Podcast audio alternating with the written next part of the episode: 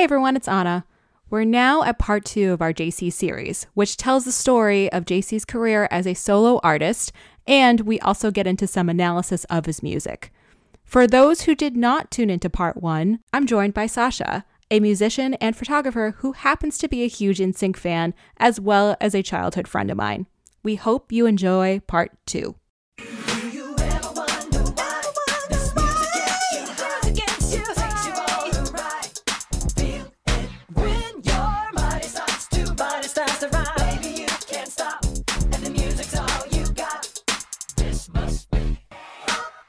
This episode is centered around discussing the solo work of our favorite boy band member, the king of boy bands, Mr. J.C. Chasez. so now we're going to get into the story of JC's solo career. Not a lot of people know about this story, so buckle up for some twists and turns. All of this information in this story can be backed up by sources, including articles written about the situation, as well as interviews with JC and more recent interviews with his collaborators. We're also going to discuss our own opinions on the whole situation. And we're really just scratching the surface on all the details. But if you want an even deeper dive, we'll include a link in the show notes to a really well done documentary on YouTube called Dirty Politics. So, after NSYNC went on hiatus, JC, and he said this in, in interviews, that he never really envisioned himself as a solo artist. He was actually looking into being an actor. Did you know this, Sasha? That he was looking into being an actor? I did know that. Okay. Yeah. I had no idea. And I was like, oh, this is news to me. yeah, that was his like original ambition. yeah. I mean, he had that, you know, old school movie actor look to Mhm. him. So it makes sense. But he also was still writing and producing at the same time. And one of his producer friends, Dallas Austin, asked him to collaborate on a song for the Drumline soundtrack in 2002. And the song was called Blow Me Up With Her Love. So it was released later in 2002. And it had really good critical reception, and people were really excited about what more was to come from JC. And in early 2003, after the success of Blowing Me Up, JC started working on the album full time on his album Schizophrenic under Jive Records. It had an original scheduled release for summer 2003. And then the release got delayed about nine months after that. And it was clear during this time that the label did not prioritize their attention, financial support, or resources toward JC like they did other artists. And they didn't provide JC with the top rate producers. So JC worked on the album with his producer friends like Alex Greggs, Rob Bolt, and Basement Jaxx. And JC kind of spun this in interviews in a positive light that the label was giving him creative control, but in reality, they were sabotaging him. And Alex Greggs kind of talked about this on the Digital Get Down podcast that the label was just kind of ignoring them. And the label, like I said, kept pushing the release date on the album and did so several times. And that's never a good sign when a label does that. And it's really one of the key indicators that they were not providing any support. Like I said, labels do this when they're prioritizing other artists. If another artist that they have more confidence in that their album is going to sell, they're going to push that release up and push other artists' release back. The thing that was so frustrating at that time was JC would go on interviews to promote the album and he wouldn't even be sure when the release date was. So it it kind of made him look a little flaky. And it was just it's looking back on it, it was just kind of sad to see. So JC goes on a club tour with little promotion, but Sasha was able to attend this, this said club tour. and apparently he had problems selling tickets to those shows despite really good critical reception on the performances. Let's talk about you seeing JC and how that compares. Sure. But I, I don't even know why I bought. I mean, I know why I bought tickets because I had the opportunity to see JC Chasez play in a really small club. And I was like, of course I'm going to do this. But I was 14 and I went basically by myself. I had a friend at the time who, when I was talking to her, she was local and we met over the internet over a shared love of a local band and, and a shared love of NSYNC. We used to go to shows together sometimes. But we got tickets to see JC. Tony Lucca, I believe, opened. Yes. I, I definitely bought his CD. I really liked his performance. Did you ever go to the Avalon while it was open? Yep. Um, so Avalon was like a mid-sized club that was on a very famous street in Boston called Lansdowne Street. It's one of the streets that connects with Fenway Park, but it also used to have two music clubs on it called the Axis and the Avalon. And Avalon was great. Um, it had an incredible sound system. It had, I remember, just the best public bathrooms I've probably ever been in. It was it was a great place. I, I went to a bunch of shows there. Yeah. Yeah. It was awesome. And so JC played there. In my memory, it was a sold out show. It was packed. I was like halfway back, and I don't remember too much about it except A, it was like one of the most dance heavy shows I've ever been to. And then B, he had a lot of dancers on stage. Again, I called them strippers earlier, and I was thinking that's maybe not the best term, but I do recall them taking off, like removing items of clothing, and that's why they were strippers in my head.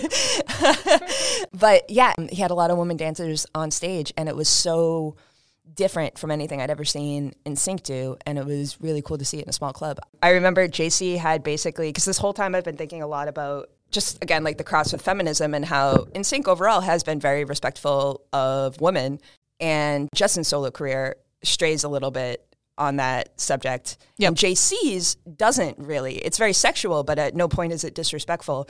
I wonder if that taints that vision at all. Um, but again, it was really, it wasn't like a, it wasn't a Nelly video. It was still respectful.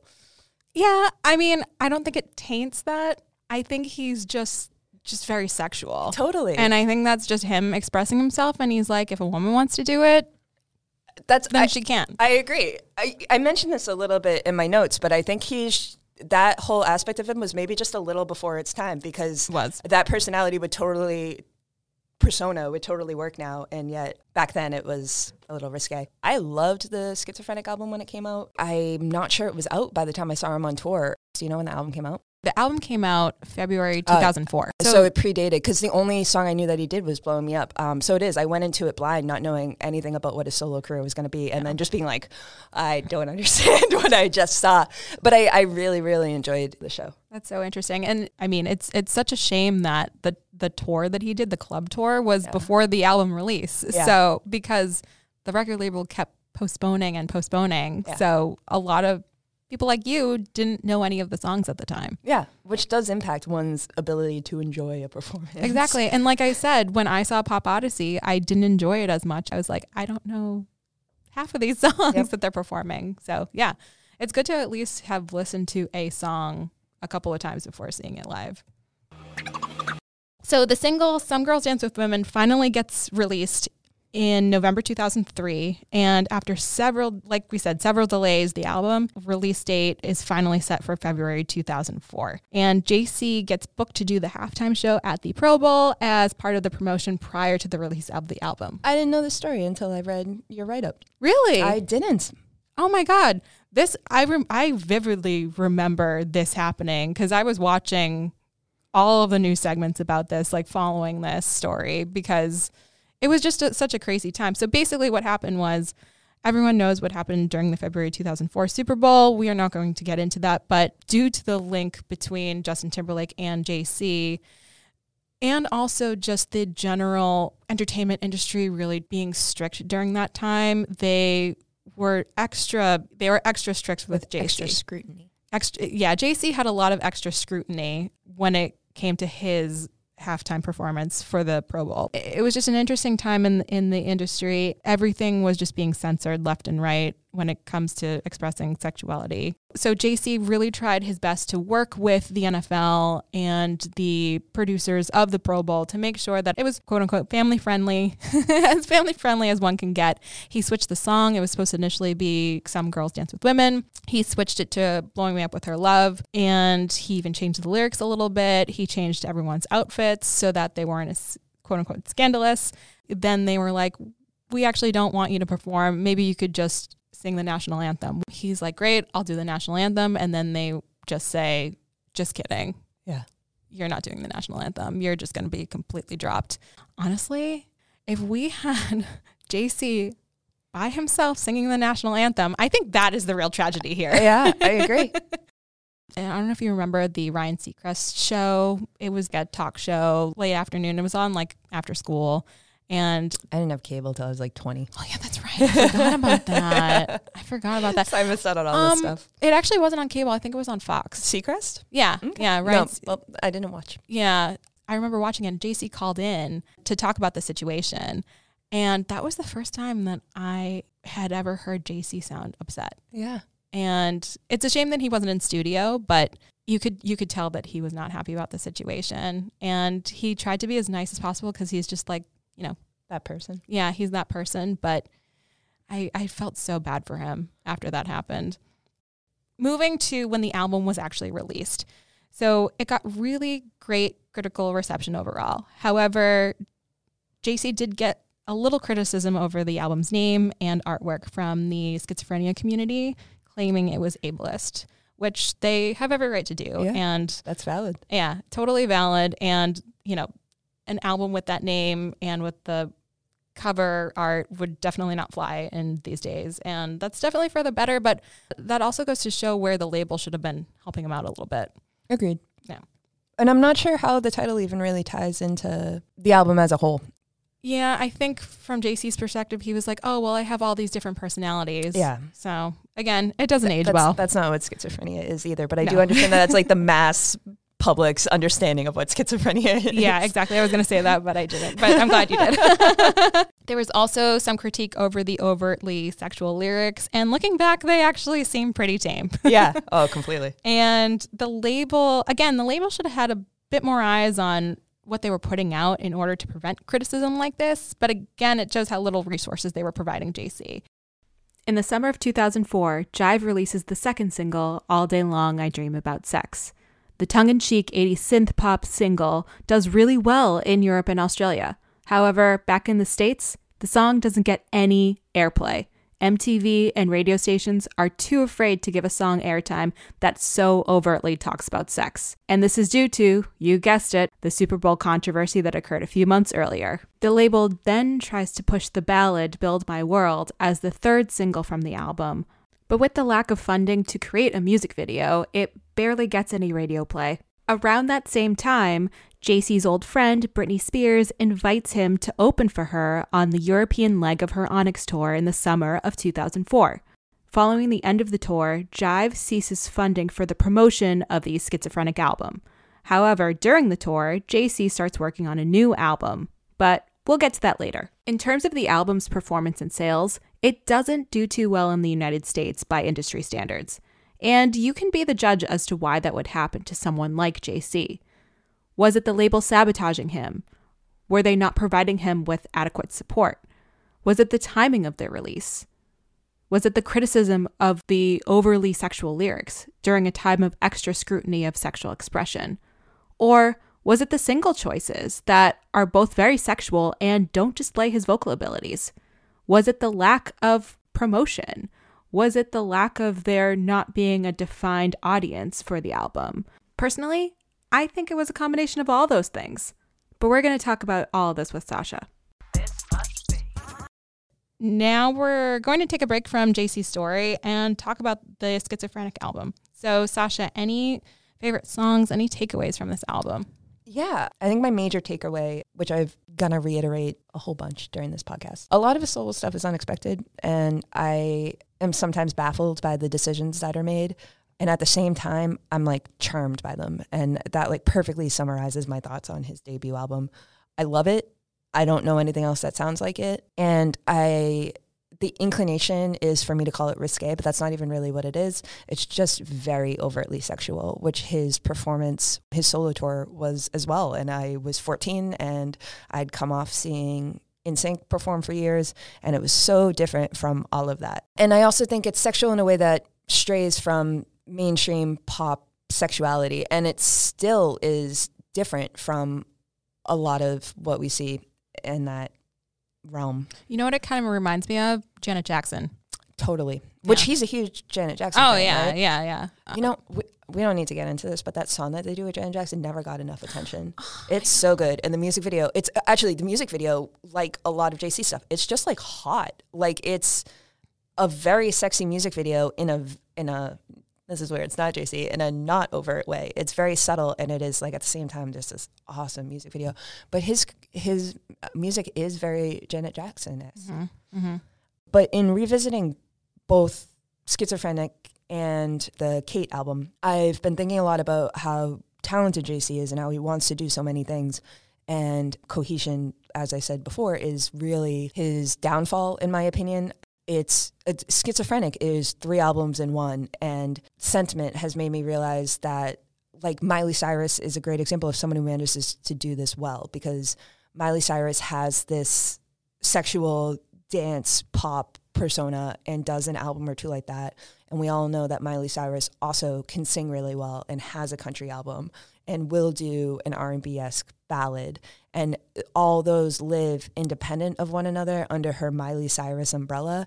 And had JC had the opportunity to divide that album up into so that there was like this like sexual dance album and then there was these beautiful ballads i just think it would have played better for the media and so those are my takeaways i really i noticed that you did not initially love all day long i dream about sex i loved that song. I looped that forever. That's like my entire high school like any mix even any of my friends would make that song was on it. I feel about it similar to how i feel about the black song which is it's from the get-go i was like this is a ridiculous song. At no point was i like taking it sincerely. You know what I kind of it kind of reminds me of, especially kind of putting my mind back in that time. It kind of reminds me of like Tom Green's the bum song. Totally. the chorus like could totally be a Tom Green song. Absolutely. I've been in recording situations in which I, you know, I might record five songs and one of them is like clearly a single. And when I get them back from the producer, it's become so obvious that they spent you know, 20 hours on that song and three hours on every other song. And it's like, cool, that sounds great, but what about everything else? And that's how I feel about All Day Long I Dream About Sex. The beginning is so freaking catchy and it, it just sucks you right in. And it's it's so it's just thought through entirely. It works entirely as a song. I think it's slightly ahead of its time. And when I've been revisiting Schizophrenic, I get a lot of Blurred Lines vibes from it. It's catchy, it's very sexual. You can dance to it, and there's no sexual assault, which is nice.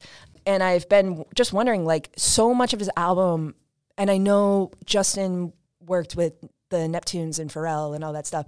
Uh, so much of JC's album would have benefited from the Pharrell touch because a lot oh, of yeah. those songs sound like they would fit right in in Pharrell's catalog. Had and had Pharrell been able to get his hands on it, they probably would have been hits. I know, and it's a shame because he he did work with Dallas Austin, and you can hear the difference mm-hmm. between the Dallas Austin tracks and all the other tracks too, mm-hmm. and that may kind of go with the you know lack of cohesion, but it's also pretty evident which ones are more heavily produced and which ones aren't. Totally. but yeah, I, I absolutely agree. If he had Pharrell or any of the of the other big producers at the time, it would have been incredible.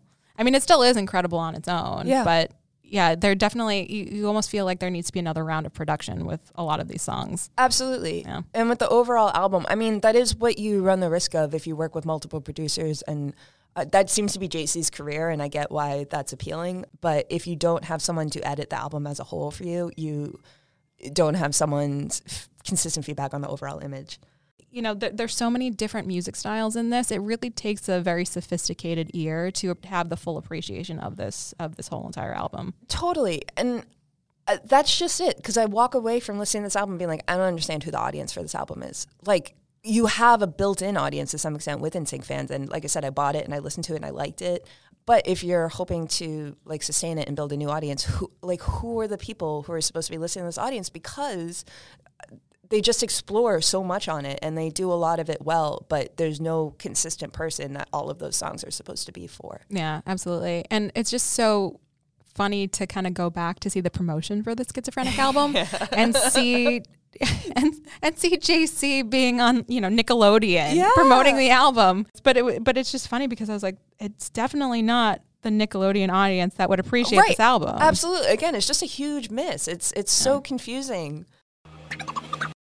Okay, so we're gonna go track by track. So the first song is "Some Girls Dance with Women," and the style is more. I hate this term urban because it's so coded. Yeah.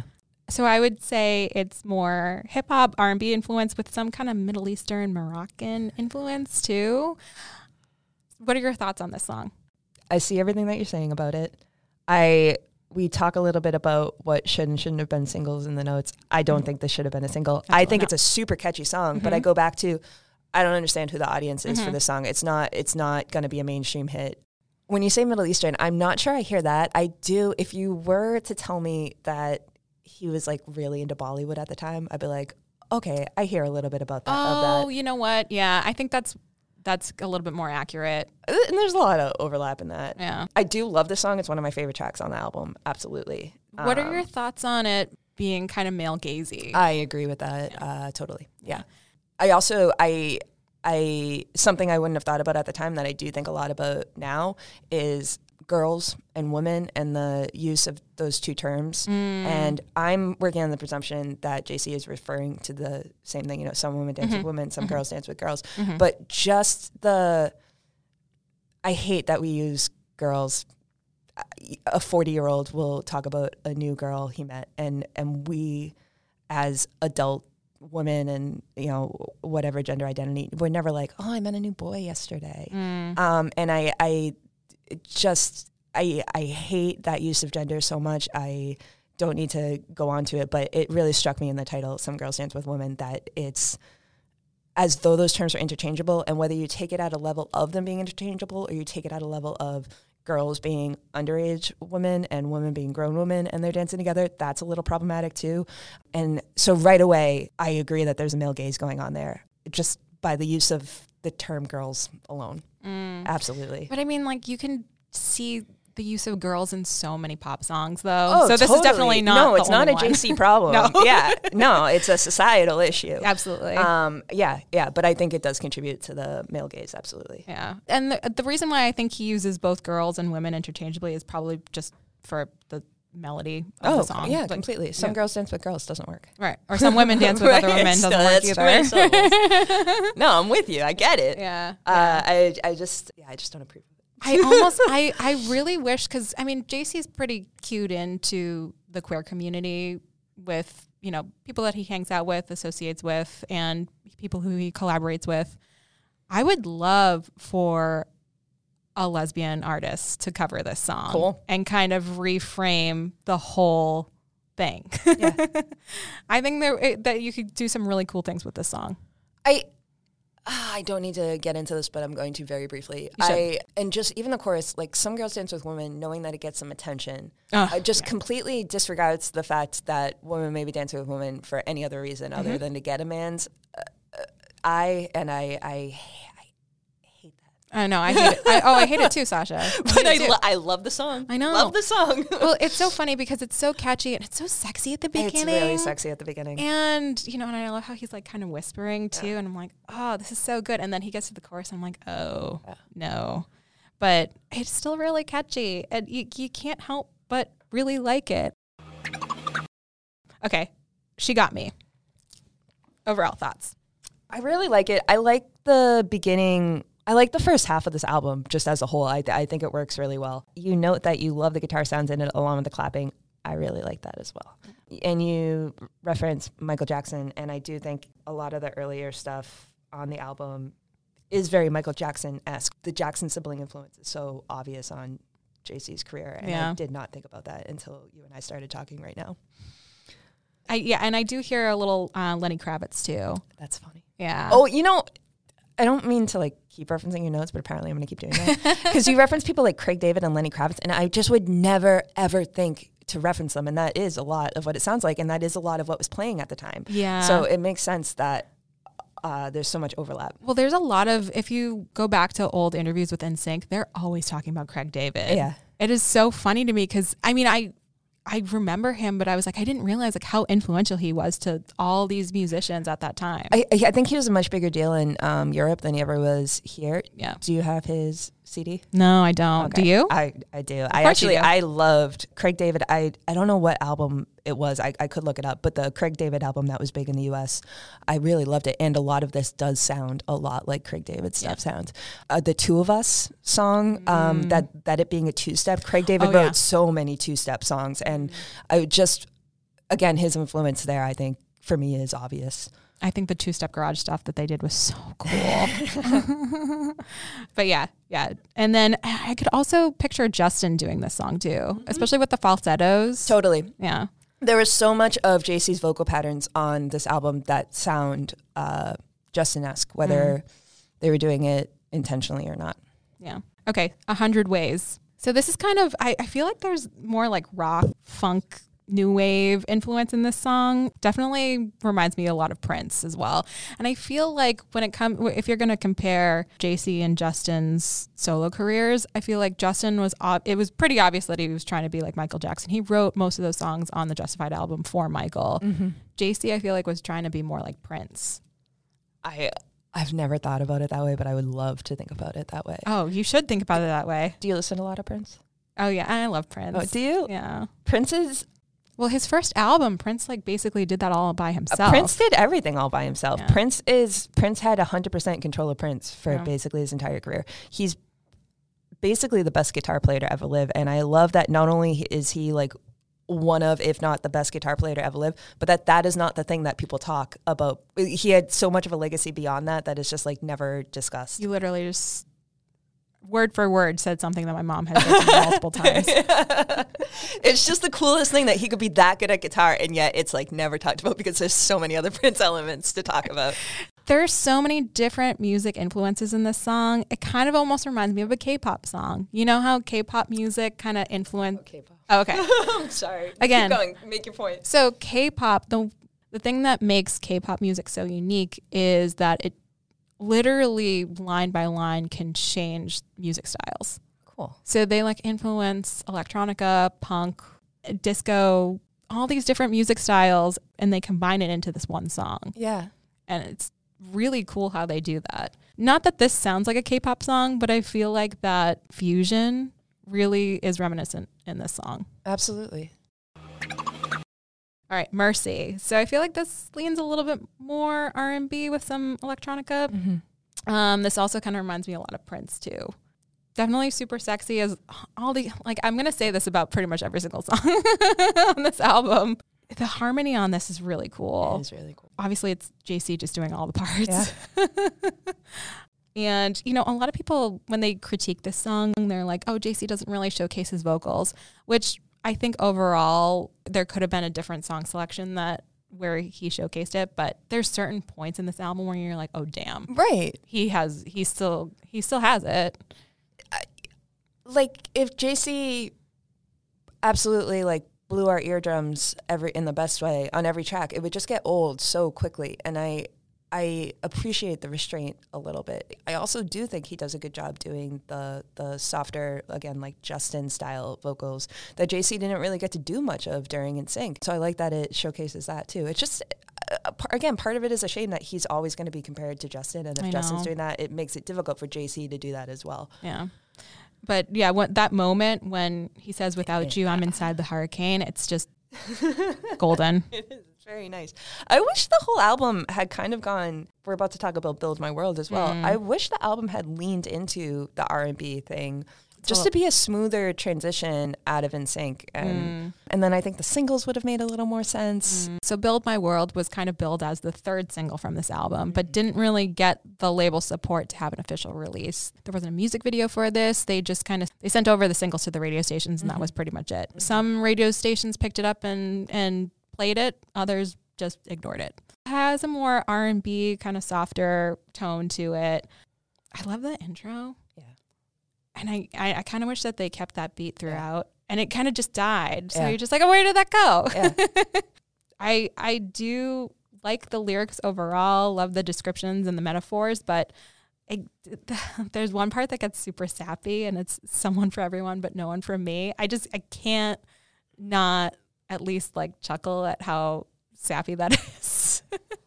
I, I- yeah. I'm of the mind as a musician that if you're gonna put something cheesy in, you like really have to sell it. Mm. I, I don't.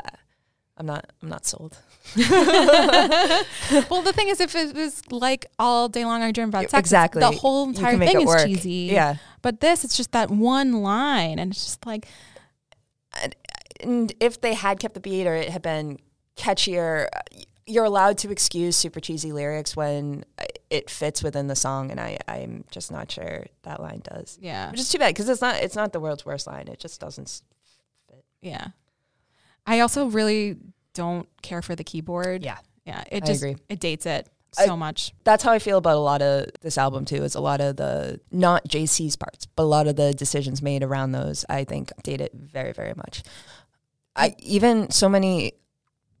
So much of this album is just him making sexual sounds again and again and again and again. And even that is like, that's like such a weird thing of the past I didn't even realize was a thing of the past. But it's like, yeah, you don't hear this anymore. I was just thinking like how strange it must have been to just be like in a vocal booth by yourself, just going like, ah, again and again and again and again. So you probably have a better sense of this than I do. They didn't use a live band on this album, did they? Oh, I, I have no idea. Um, there's a lot of different ways to record.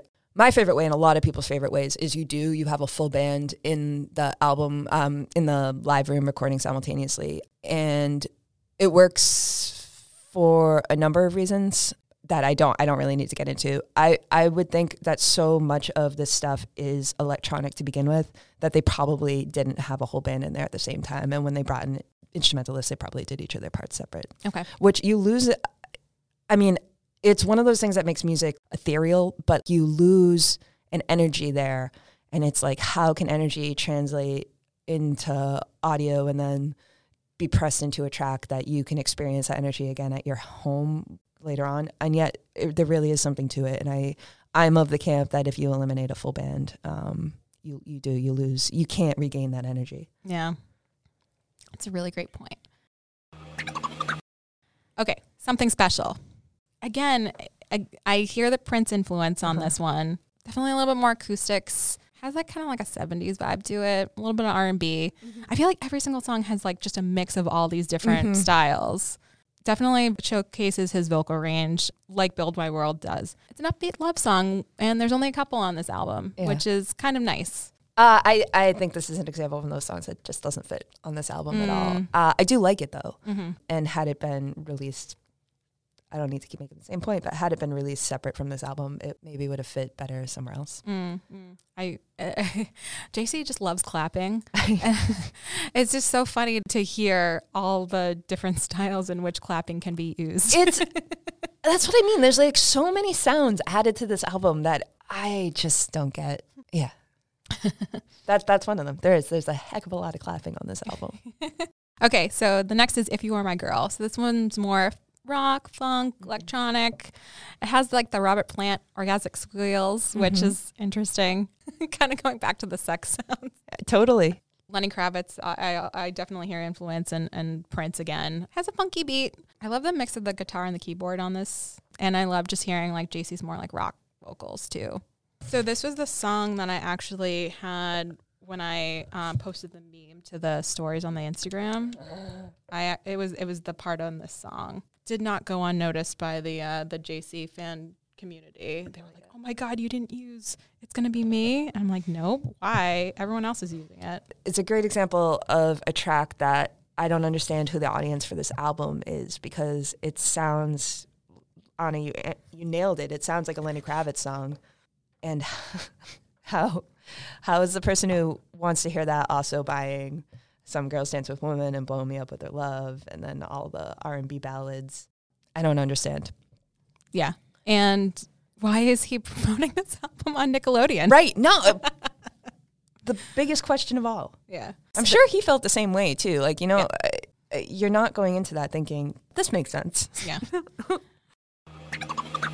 okay, so the next song is Shake It. Yeah. So this is him collaborating with Basement Jaxx. Yeah. And I personally love this song. Yeah, it's a good song. yeah. And again, I you talk about the falsetto. I I do. I I really like where it hits in the song. I think it's exactly what the track called for. Yeah, absolutely. I, I I feel like this album would be more cohesive if he was like, I'm gonna put out an electronica album. Totally, and kind of taking out a few of the songs here and he was like, This is the direction that I'm going in. Totally. Because a lot of the songs lean into that. And there is a cohesiveness here. Mm-hmm. But just some of the songs are just outside of that.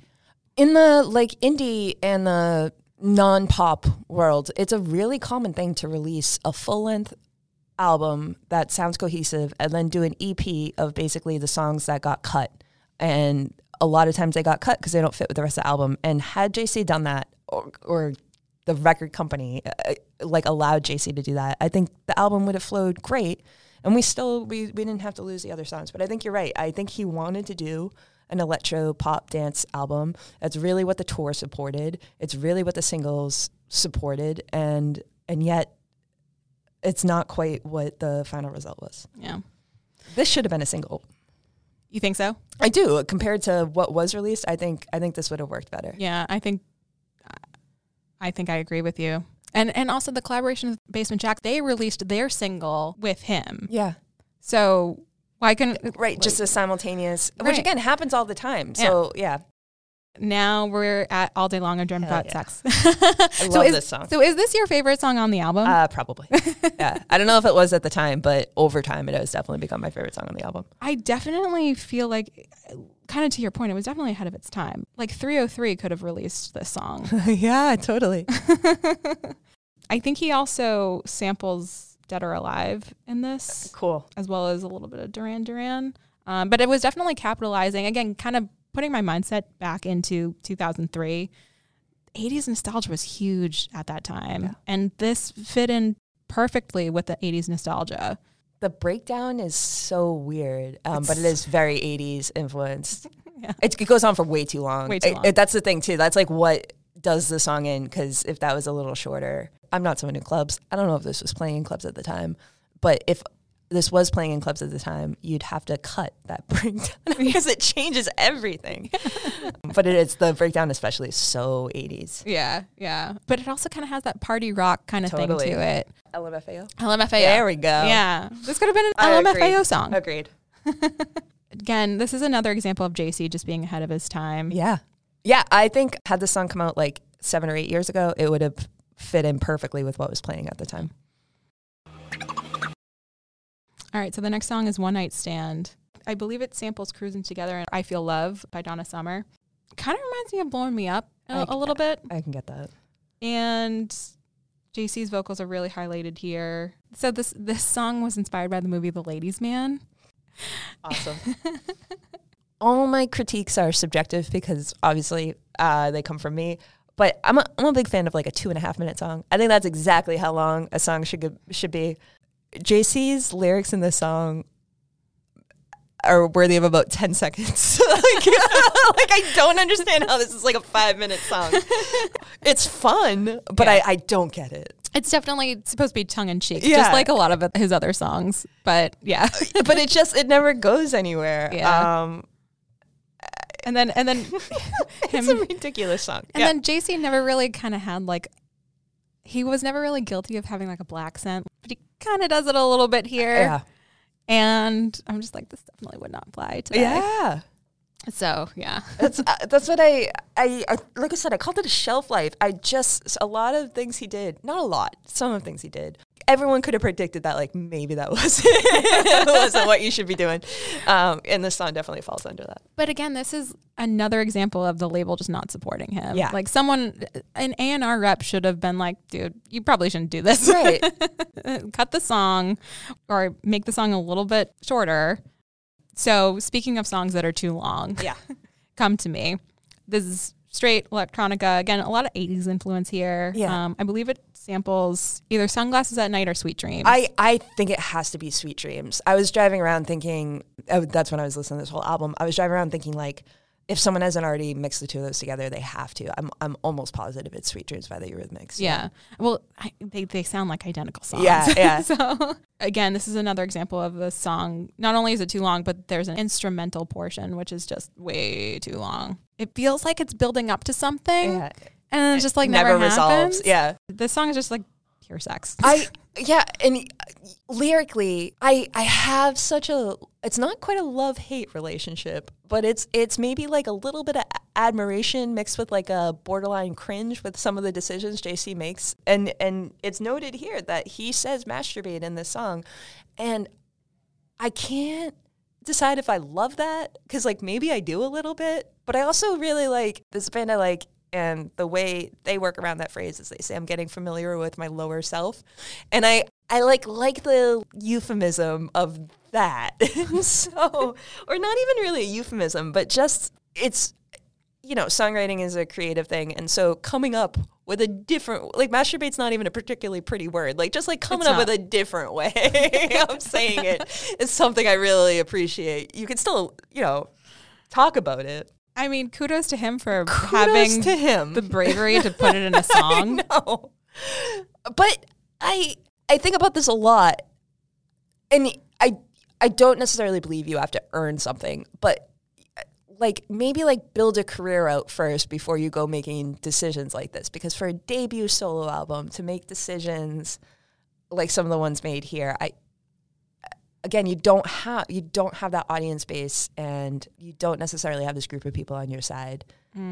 There's a better way to say what I'm trying to say right now. Uh, Well, I yeah. so I think there's two things going on. One, I think JC just thought of this as being like a fun side project. Right. I don't think he was expecting this to really go anywhere, but then it kind of did go somewhere, and the label never supported him. It, it's just like a. But I also think that it was assumed that he has this built-in base because of the success of NSYNC. Oh, right. I like. I do.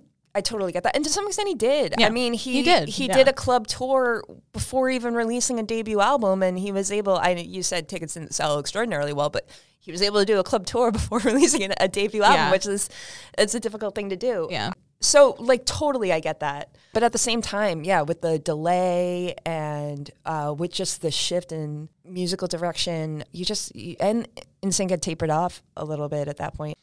I talk about this a little bit with the Kate release too, and we can like totally talk about that because I have thoughts on the Kate album, and then it seems unfair for me to have certain thoughts on the Kate album because I don't know if we're hearing Kate the way that we're supposed to hear Kate because Yeah. it was a leak. Right. And that's a little reflective of this. Like we're ascribing so much to this album and this career effort of JC's because he is JC Chasez. And we don't, at least I don't really know what his original intent was. Like you said, uh, possible it was a fun side project, but he was also a career long musician. And, and so possible it was more than that as well.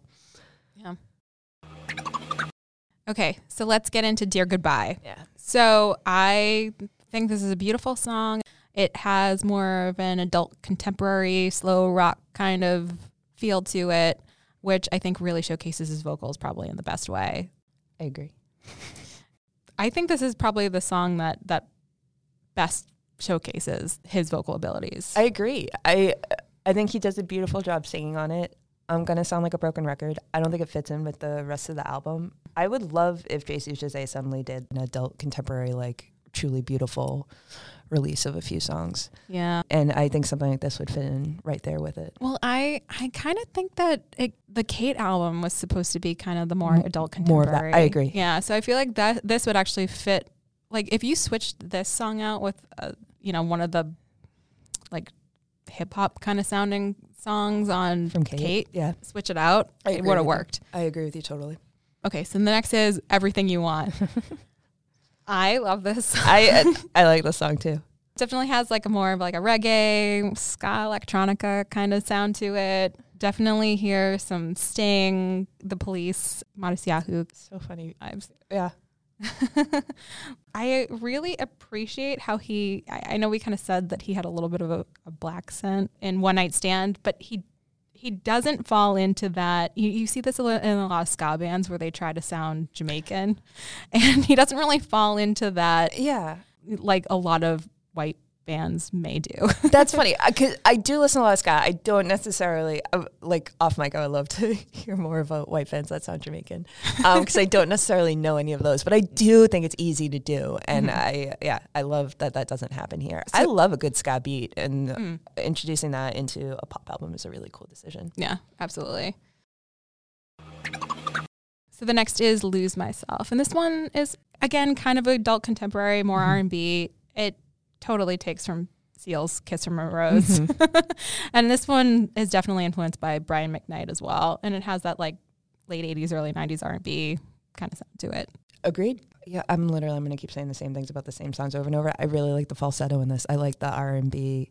I like when he leans really hard into the R and B. I do think he, not to do a comparison, but to do a comparison, I think he does R and B better than Justin does. Oh, 100 Um, like significantly, yeah. I Mhm. think if JC wanted to have a career as an R and B singer, he could. It's not as genuine coming from Justin. It doesn't read as such. exactly. Um, and so, yeah, songs like this, I really enjoy hearing JC sing. Okay, so this is actually my favorite JC song. Cool. Yeah, right here by your side. I I just love how it's just this really cute poppy acoustic sounding. It kind of reminds me of like Jason Mraz. Yeah. Super sweet song. I love his vocals in this. I love the falsetto. And I just love the uh, simplicity of the percussion as well, the acoustic guitar. I just I feel like that complements the falsetto so much. That's awesome. You note that it cuts in just a little over two minutes, and it is. It's it's just under three minutes, which I didn't realize when listening to it. I, Yeah. That's a perfect pop song length. Yeah, yeah, and I- I feel like this should have been a single. Totally. I, yeah, it, it, it has the perfect length, radio friendly length. It has that sound that was really similar to like Jason Mraz and John Mayer. Mhm. It could have fit so nicely in that sphere at that time. And there was a lot of, at that time in that sphere, there was a lot of taking songs like this that were like almost just pure acoustic songs and then releasing like a early Sunday morning pure acoustic cover and doing a super stripped down version. And I think that would work really well too. And Mm. I, I wish some liberties like that had been taken. All right, blow me up with her love. I loved this song when this came out. It's a great song. Great song. Revisiting it again for this podcast was like, oh yeah, this is, it's a freaking jam. Yeah, I would just remember it on heavy rotation in- Totally. on MTV, and it was on TRL a lot. Can you say anything bad about this song? I will say one thing. say it. I think there's a little bit too much going on in this song. But again, bringing myself back into that time, so this would be 2002, that was a time period where everything was just big and loud. So Sure. it sounded like a lot of other songs of that time. And I'm not saying that in a bad way. I'm just saying like that was just the mentality that a lot of producers Sure. had that if songs were super loud, it was more pleasing to the ear and it's going to get more radio play. I'm going to try and keep this very concise. Did you hear the Reply All podcast episode, The Lost Hit? No. Reply All is a podcast that has since kind of imploded. This predates the implosion. So if you can separate yourself from that, great. So basically, it, first of all, you learn a lot about the record music industry by listening to it. It's an internet based investigative podcast. And what happens is this guy is driving around with his wife. He starts singing a song. She's like, What are you singing? He's like, No, you you know that song. It was like huge in the 90s. And she's like, I absolutely don't know that song. And he goes home and he tries to find it online to play for her, and he can't find it anywhere. And so then he he goes through this whole journey of trying to find anyone who knows the song. And he puts it upon himself and the podcast winds up helping him out a little bit with trying to recreate the song in a studio with professional musicians. It, there's so many steps to get there that i'm skipping but so from memory from a song from like the early 90s it's like 2019 2020 at this time and he's or it's probably 2018 2019 because it's pre-pandemic and he is in a studio with professional music- musicians. He's not a musician and he tries to recreate the song. Et cetera et cetera et cetera. You find out that it was a real song. It was a single released at the time, but it was regionally released. So not everybody heard it. It was released into very particular markets. Skip, skip, skip, skip, skip. He recreates it almost from memory. What Wow. this has me saying is though you learn through that podcast that because the song they play it for people they play it for someone from rolling stone they play it for a professor who like specializes in like music and psychology and the general feedback is that a it sounds like a bare naked lady song and and everybody keeps saying isn't it that bare lady song? And it's not but it sounds it sounds a lot like um, one week. And the other thing is that a lot of people think he's making it up and that he's combining three songs he heard at the time into a head and it's like a f- it's a fake memory that kind of fits in with what you're saying here. What you learn through that podcast episode is that when there is a breakthrough hit, like One Week was, or like John Mayer or Jason Mraz song might have been at the time, the goal of every record company, every producer at that time is to get bands that sound just like that into the studio. A lot of times, what will happen is the person who produced One Week will now only have bands in the studio who sound like Barenaked Ladies did during that release, and that will be that career for like a year. But I think you like nailed it because if everything is really big at that time, then uh, that's what's just going to be continually pushed out. Works. It's a really good podcast episode. I highly recommend it. The reason that Blow Me Up with Her Love works for me, even though it's so big, is because I can recall the drumline drum sequence in it and it's so visual for me because I saw that. And if you are new to the song and you don't have that reference, uh, you're right. I think it's a totally different experience and I could see why the song might be a little overwhelming. Mm, absolutely. Did you do marching band? I didn't do marching band. Okay. Uh, I did uh, concert band and jazz band. Okay. All right. Because I definitely remember marching bands doing this song too. Yeah. Oh, totally. It's a great drum line. Yeah. Yeah. Uh, I I play drums and I have I don't need to get into it. You can it- get the- into the- it. No, well, the snare part's really, really fun. And if you know how to do like bounces and rolls with your snare drum, it's it's a blast to do. So I could see Drumlines having a blast with this because it's so rare that modern songs or contemporary songs were written with such a specific drumline piece. I can't think of another instance of it. I can't I can't think of one on the top at the top So of my head. that's gonna be cool. It'd be like, oh yeah, no, this song was written for me to do exactly this. That's so fun. See, this is exactly why I wanted you on here because you have that perspective. Now that we've talked about the schizophrenic era, we're getting into the part of the story that is not as well known. Like we said, while JC was touring in 2004, he started working on a new album, Story of Kate or Kate.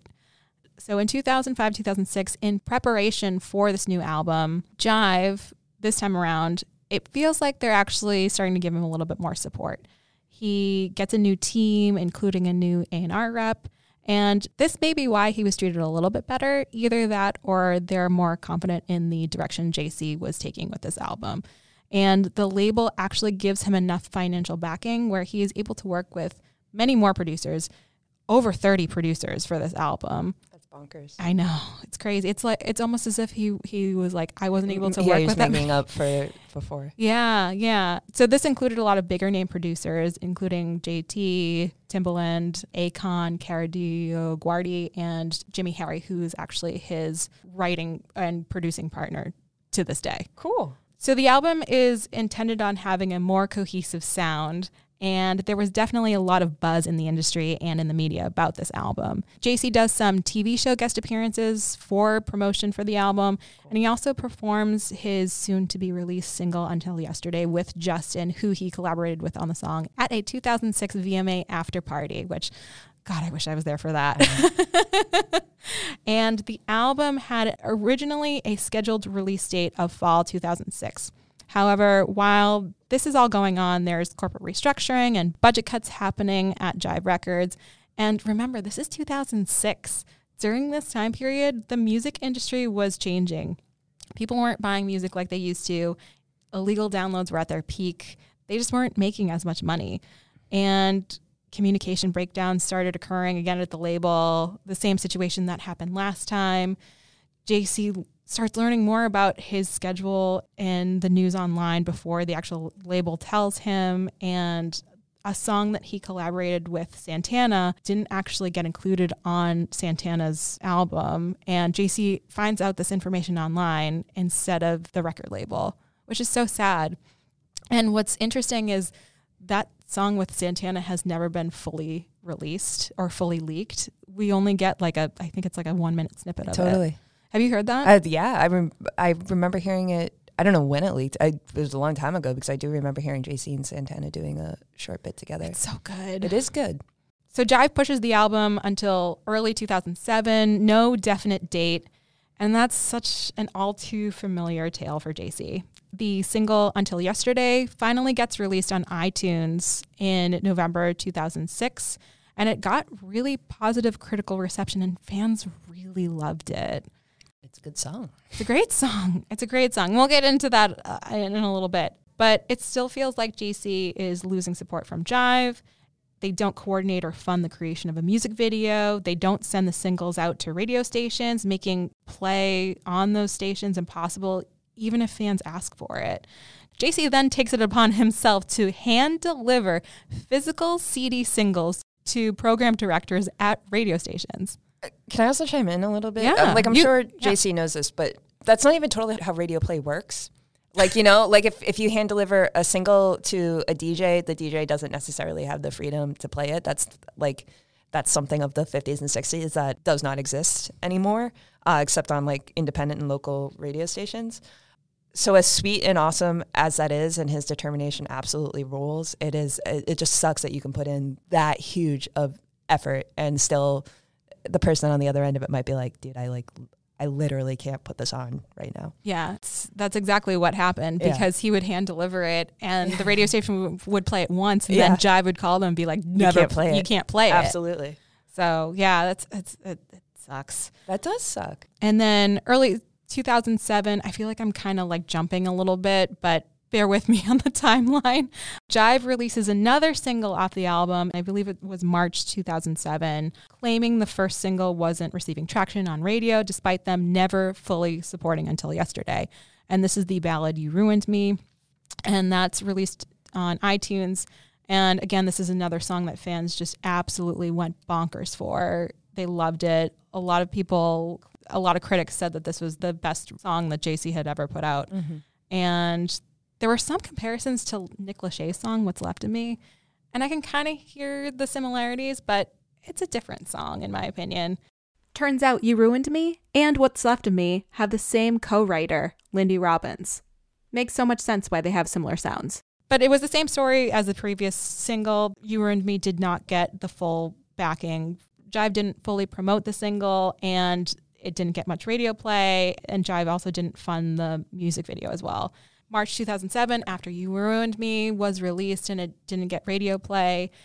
Jive just drops JC entirely from the label, along with dozens of other artists. JC was by far not the only artist at that time because like I said they were making budget cuts they were they were just dropping artists left and right so JC starts searching for another label to release the album but never actually found a label and the album never got released I think a little bit about how I haven't thought of Jive Records for a very long time.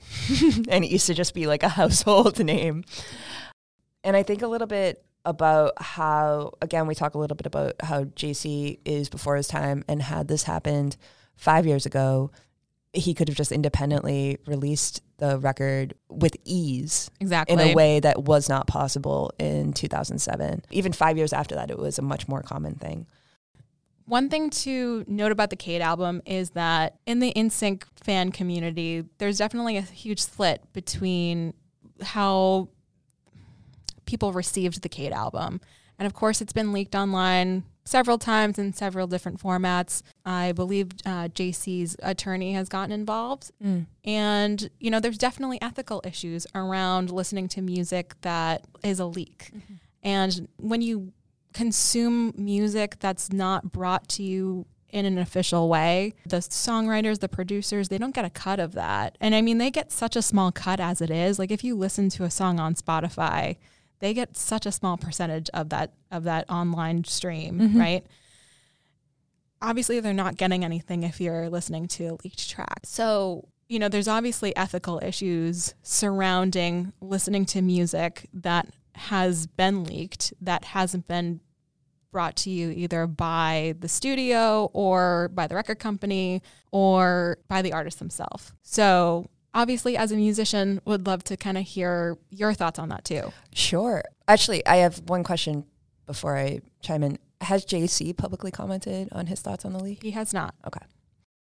As an artist there's a lot of sayings that pop up a lot I was briefly in school to get my MFA, and the kinds of things that are always said is like a project is never done. You just at some point have to be okay with people experiencing it. I also think a lot about how when you create something and you put it out into the world, the meaning that you want it to have, or that you ascribed it, or that you wanted people to, the things you wanted people to experience when perceiving or experiencing your art, uh, you have no control over that. And it's a really hard thing to create something that you put so much emotion and time into, and then have no control over how people respond to it it's kind of the coolest thing about being an artist, in my opinion. And it's also, again, incredibly difficult. It's especially difficult in a world like mainstream music, in which you might have created something and then by the time it has actually reached the world, it's drastically different from the thing you thought you were creating. So I'm actually, I don't know if my opinion is surprising. I, I have no ethical issue with listening to this album. If it was something that he was working on right now, and it got leaked prior to it being done and prior to it being released and all that stuff, I would feel awful about it. I probably wouldn't even listen to it.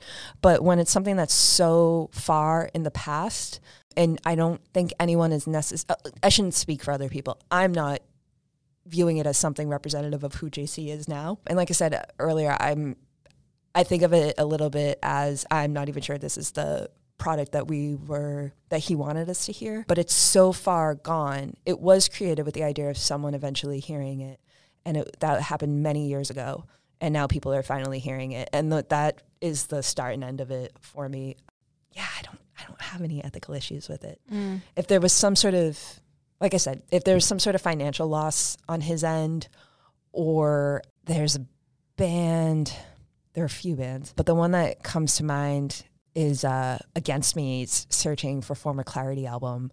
All those tracks leaked before the album came out.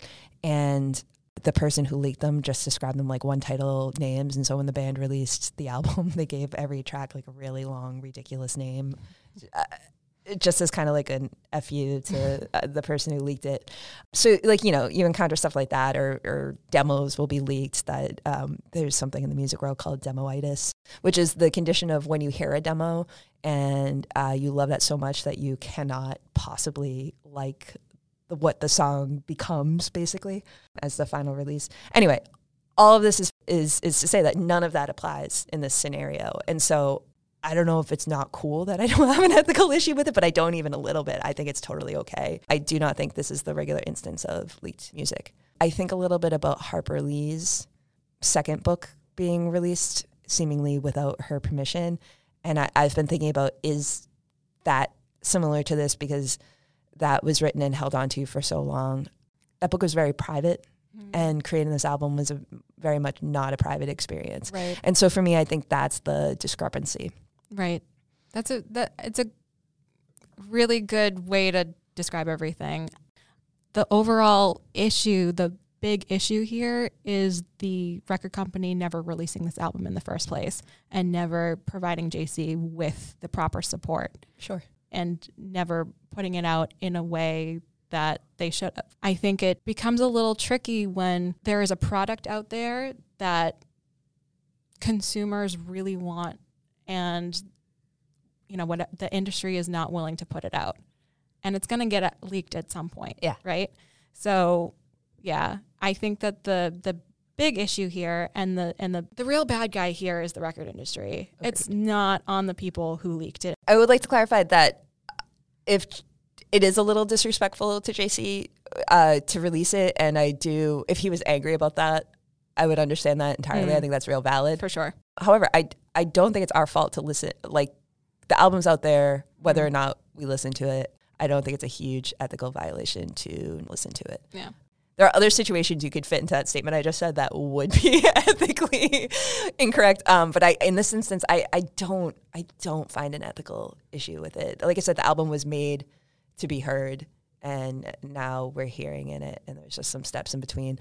I don't know about in your industry. In my industry, uh, a phrase I use a lot because it bums me out is when people are set up to fail. Mm. And it does mm. seem like throughout JC's entire career, he was just being set up to fail. So I don't fault him for any issues, and I don't fault anyone who leaked the yeah, album. Absolutely.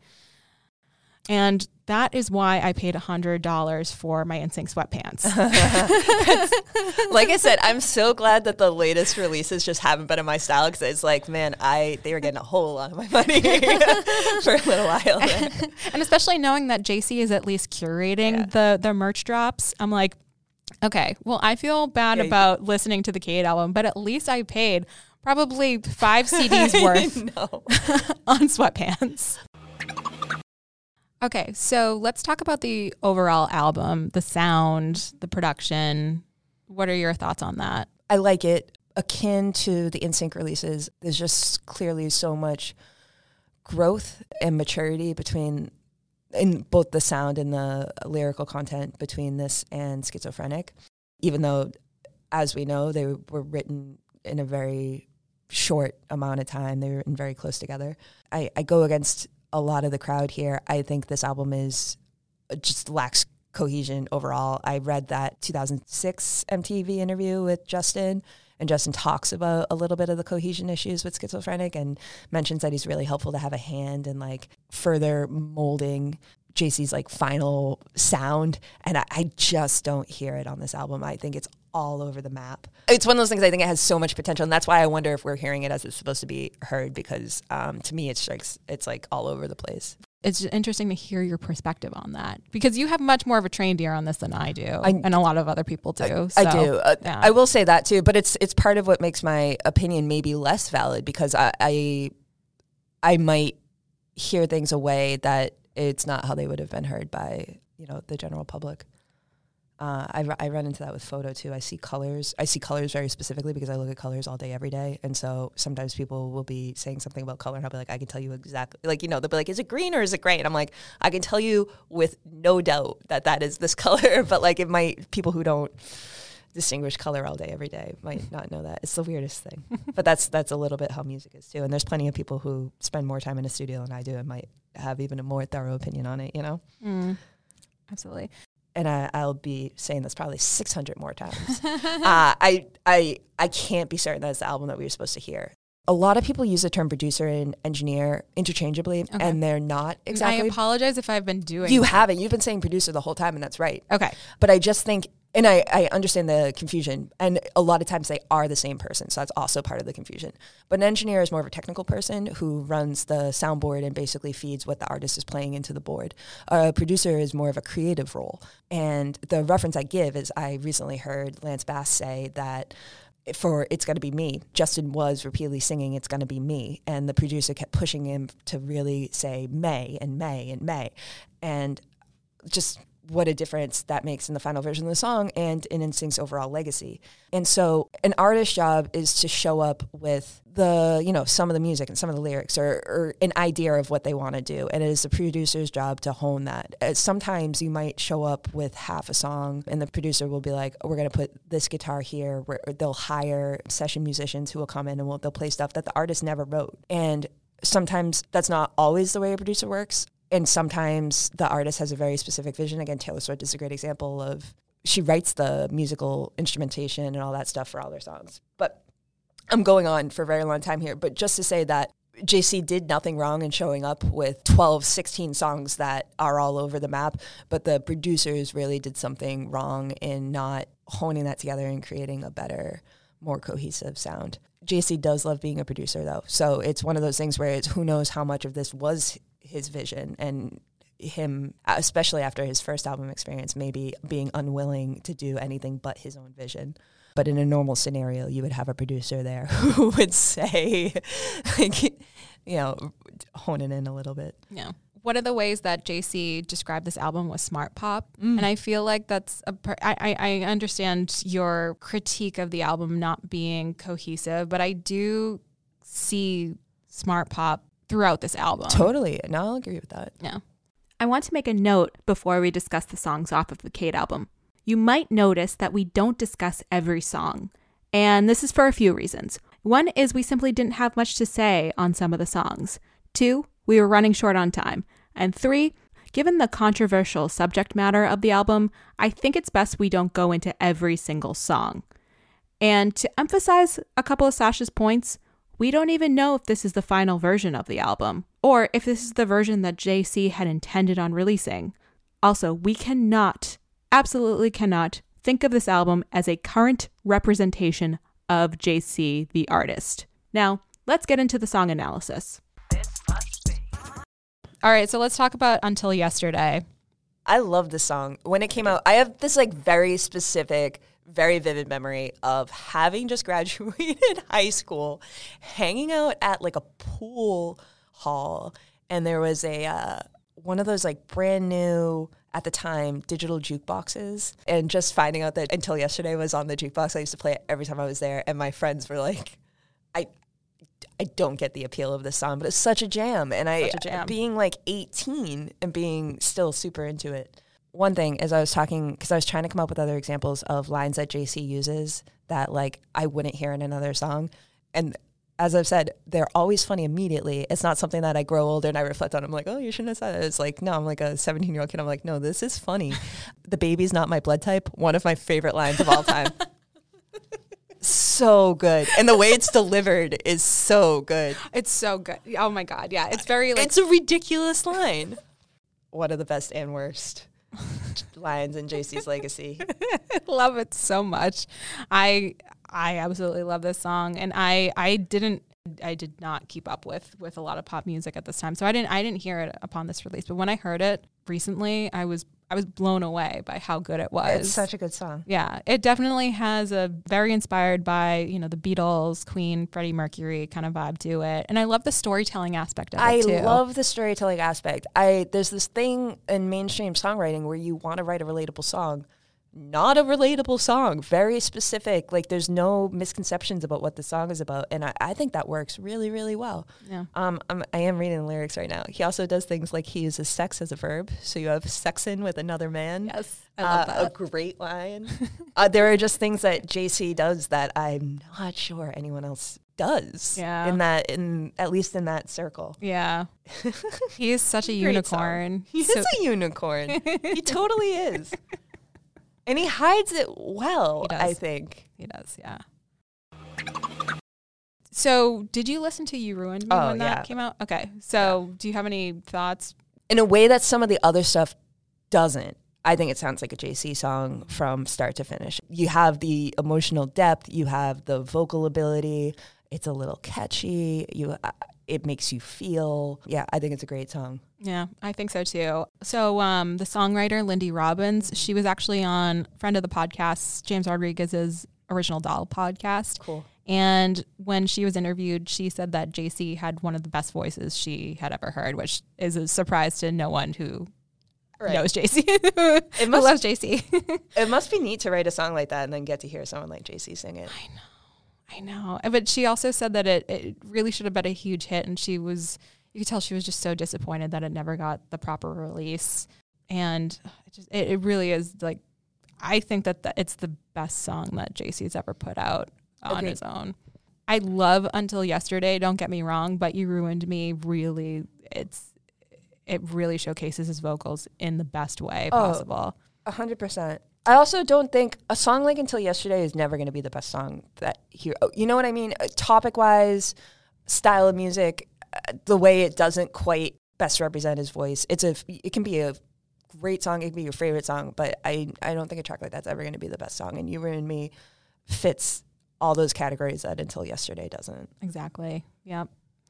I get major Adele vibes on this album, particularly with You Ruined Me. I could totally hear her covering this song. That's cool. Yeah. I would love to hear that. Oh, I would love to as well. Maybe one day. Yeah. I bet she's an NSYNC fan. Oh, I bet. She's the right age. Yeah, she's like she's our age, right? Yeah, yeah. We're like a couple years older. No, it- Adele and I are the same age. Really? Yeah. the same oh, yeah. birthday? Uh, no, but we were like a couple months apart. You were I'm born a- the I'm a same little- day. a little older than Adele. Okay. All right. But okay, that's cool. That's cool to know that she's our age. Yeah. Okay. David Archuleta actually recorded a version of this song, but it never got released. It never got released. Yeah. Interesting. Yeah. JC, I believe, produced his version of the song too. That's cool. And you can see it in the ASCAP Songview directory. Satellite. It kind of reminds me of, do you know this song by Deftones? I don't. Sex tape. Kind of reminds me of the, that song. Like, yeah, it, it the the beat is so similar, and the the the melody is very similar. It, yeah, the the song's really cool because it showcases JC's higher range. Next is "Fuck with My Mind." This song, oh my god! So this song really displays his range perfectly. There's some really low notes in this song, and there's some really high notes. Like it's so cool that like hey, Yeah. Oh yeah. Yeah. that low note. It's a nice baritone. It's really. You I know. Like I know, it gives you the chills. yeah. Um, that's and that's the it's sexy and not mm. in your face. Right. I really appreciate that. Yeah. There's also some falsettos in that song too that are beautiful as Yeah. well. But yeah, this has this is like just a true R&B song and his voice just sounds so natural. And actually Novel who I believe he produced this song with ended up recording his own version of the song. And you kind of see that throughout this album where when we get to Beautiful Girl, Jonatha Brooke, who he worked on that song with, she ended up recording a version of that song for her album and had him produce. So it's like Cool. it, it, it's kind of interesting how he how he utilized people in this way.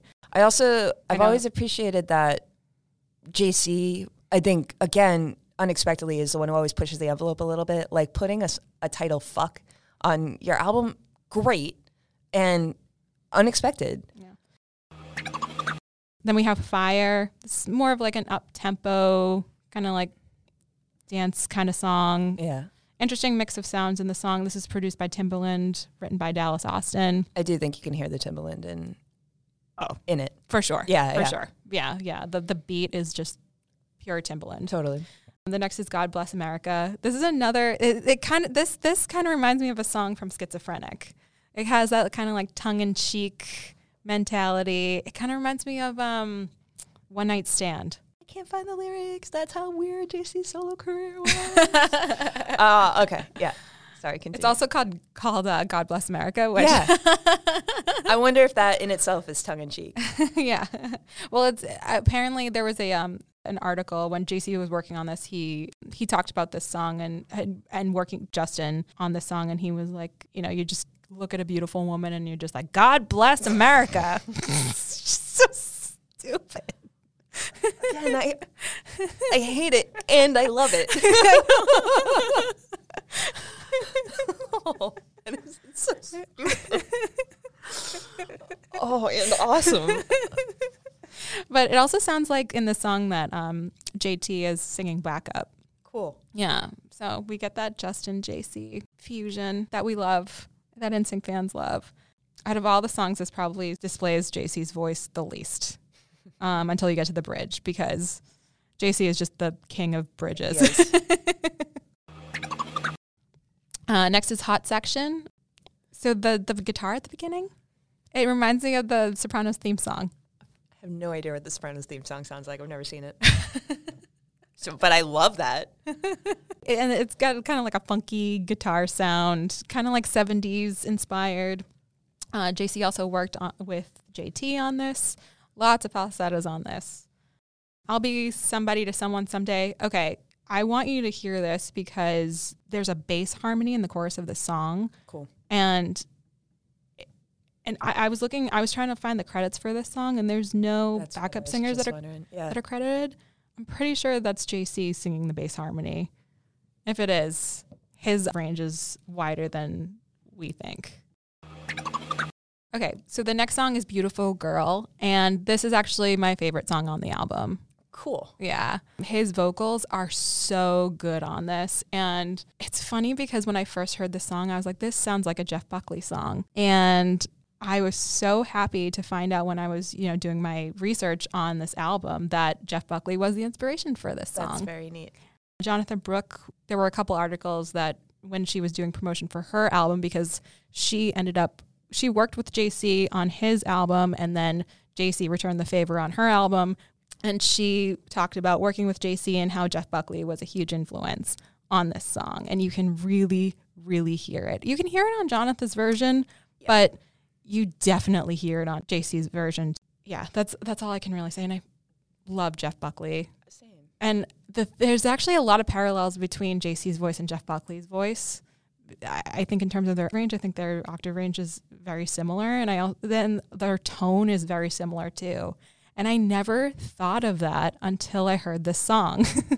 Do you know Lover You Should Have Come Over? Yes. Buckley? Love that song. so Would good.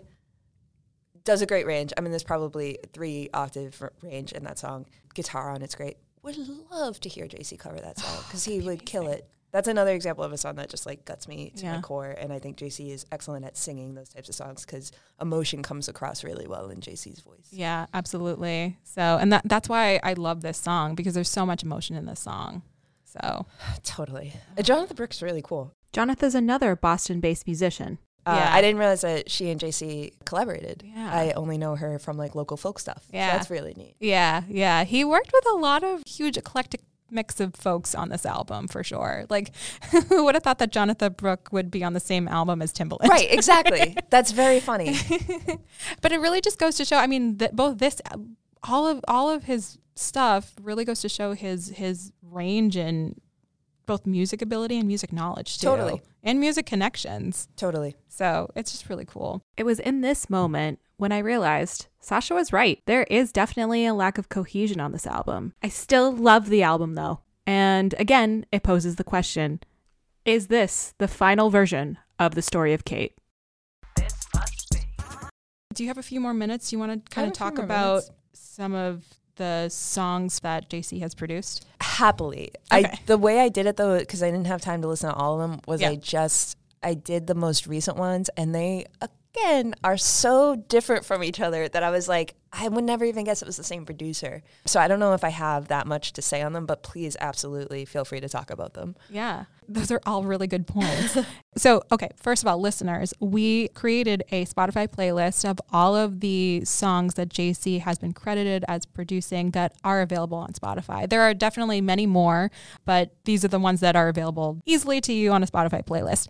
So, one of the songs is Diplo's Set Me Free, which actually was a pretty big hit at the time that it was released. I believe it was 2017. Fantastic song. I, I, I mean, it, it's just a fun song. And I would never, if I had heard that song, be like, oh, this is a JC song. Yeah. but Alex Harris's Rollin'. That's the one that sounded the most like JC. Yes. Yeah. Yes. For sure. I that is a fantastic song and I'm actually surprised that it hasn't gotten much traction because it's it's beautiful. Listen Be Cosmos and Creatures Children. Love that song as well. And I, I mean you can you can you can kind of see all the like the electronica songs that JC has been a part of and this is definitely a, another good one but again I would never be able to immediately pick out like oh this is a JC song right or that this is the same person who did Alex Harris's Rollin' yeah. you know what I mean like yeah. his, even his productions all over the, st- uh, the place which is yeah all the credit to him. A couple others that I just want to make note of Blues Travelers, Blow Up the Moon, which is a super fun, cute song. And that was actually released as a single. And JC was in the music video for cute. that. Yeah, yeah. And he's he performed with them too at Red Rocks Funny. in Denver. Yeah, yeah, yeah. Which is seems like such a cool venue. Yeah. He just seemed like he was having so much fun performing with them, which was so nice to see. That was in 2015, I believe. JC actually, there was a leaked demo of of the song "If You See Kate," And actually, a lot of people assumed that it would be on the Kate album, but it actually. Understandably. well, yeah, exactly. He, he produced McFly's version of the song, which is, you know, a poppy. It's it's a cool poppy song. Honestly, my favorite is the song that he did with the Backstreet Boys, "Treat Me Right." Cool. I I love that song. And what I think is really cool about that song is he actually sings background. That is cool. Yeah. Allegedly, allegedly, we believe. And actually, there was a leaked demo called La La Land, and there's a there's a clip in the beginning of that song. You're just no good for me. I know you're no good for me. That he sings, and he put it in the Backstreet Boys song. That's cool. Not a lot of people know that, which is awesome. But I think it's a great song. All right, so that we did it. Hell yeah. I had so much homework. Do you have any final thoughts? I don't come away with anything except just more curiosity. Thank, welcome to the club, Sasha. Seriously. like I, I just have so many questions now and no way to answer them. Yeah. I think it's a bummer the way his solo career has gone. I know. For me, once I went through the ASCAP directory and found all the songs that he has been working on. I'm like, JC at the end of the day is just doing what he truly loves to do. Oh, totally. Yeah. Um, and to see that he's still active in the music industry is really nice. Yeah. So. I've talked a lot about how I appreciate that there there weren't really uh, not obviously that within NSYNC it wasn't obvious that there were any particular egos going on and I think that continues to be proven by how they just, when they show up and support each other, how obvious it is that, you know, they all say that they text and talk all the time and all that stuff, which it makes sense. They were a really tight knit group for a number of years. But I think JC's current status is again indicative of that. Like, uh, he could be in the limelight, he could be on Cameo, uh, he could be doing TikToks and all that stuff, but it does seem his preferences behind the scenes. Yeah. That's great. Yeah. I mean, we saw this in the Disney Channel special when he said that he loved writing and producing and he wanted to do it more and he felt that that was his long-term career. I don't remember how we got here, except that final. It was final, final thoughts, thoughts, and then we just went into NSYNC. So which I, is totally those are fine. where my final thoughts always are. It's totally fine. Uh, I would like to see JC do something musical in the future. So he has talked both on Lance's podcast and during the Juliet musical promotion. Mm-hmm. I don't know mm-hmm. if you know anything about that. Max Martin. No, you know what we didn't even get into? What? Jesus Christ Superstar. yeah. Which we, don't have to talk about right now, but I was so excited for that. I, I was know. ready to buy tickets, all this stuff. And then he had another thing in his life that just like I know. For time purposes, I didn't go into any of his like acting endeavors Yeah. and outside of music. There, there's a lot like musicfreedom.com. Mm-hmm. Like we could have gotten into that. Yeah, I, I didn't get into any of that. But you have to watch opening night. It's on Netflix. I I got an open tab for it. I will there, check it there out. is one scene in particular that's going to make you cry. awesome. So, I can't wait. oh, so Um, but you're saying he talked on Lance's podcast and oh, sorry. I, that, that. I interrupted you. You don't have to apologize. So he talked on Lance's podcast about doing a musical with Jimmy Harry. Cool. And he also mentioned it during the promotion for the Juliet musical, which is Max Martin's uh, musical. Lance was actually there, like interviewing people, and obviously JC was there, and they were just being goofs. Cool. and Lance asked JC if he would ever do a musical. And obviously, it was, That was like, a leading question. it was a leading question. Yeah, Like, yeah, yeah. Lance knows. Yeah. And JC was like, as a matter of fact, I am. it was just funny because it was just like, Oh, oh, this is very so cute. planned. It was cute. It was a cute moment. So who knows? He, JC has also mentioned in, in interviews like post Kate that he was like, I might, you know, make it into a musical. I might do something with it. I might not release it as an album. I might release it in some other way, shape, or form. So who knows if that musical is going to be Kate or if it's going to be something completely new. Cool. But we know that he is working on it, has been working on it for the past couple of years. So who knows if that's, funny. going to become a thing or if it is, I'm going to buy tickets to every single show. Of course. it's a format that makes total sense for him. It so does. It so does. And and after you watch opening night, you're going to be like he should have been on Broadway. Totally. Like, oh, yeah. I really, when Jesus Christ Superstar fell through, I was surprised that something else didn't come up. I know. Since this recording, we've actually learned a little bit more about the musical JC has been working on. According to the publicly accessible information from the United States Patent and Trade Office website, we now know that the working title of the musical is called Wonderland. And he is collaborating with a few other songwriters, producers, and musicians, including Josh Record, Jacob Atwell, and Jimmy Harry. And the ASCAP directory shows us that they have already filed three songs for the musical, including the self titled Wonderland, as well as Peculiar and Calling You Out. Really looking forward to what is to come in the future for the musical and for JC. Wouldn't it be awesome if JC became the next Duncan Sheik of Broadway? I feel confident in speaking for both myself and for all of JC's fans, where I can say, we're all rooting for you, JC.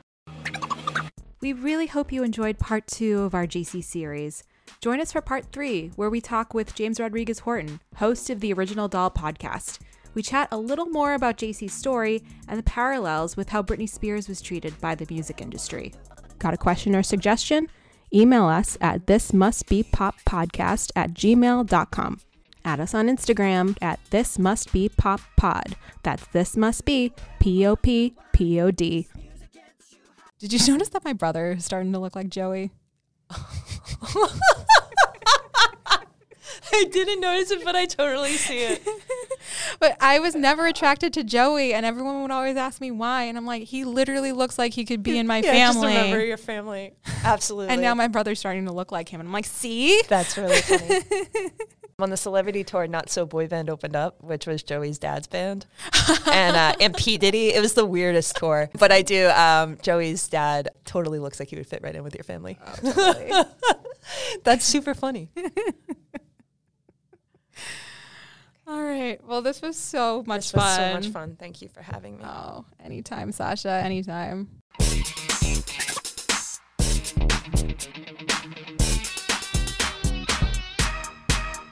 Do you ever wonder why this music gets you high? Gets you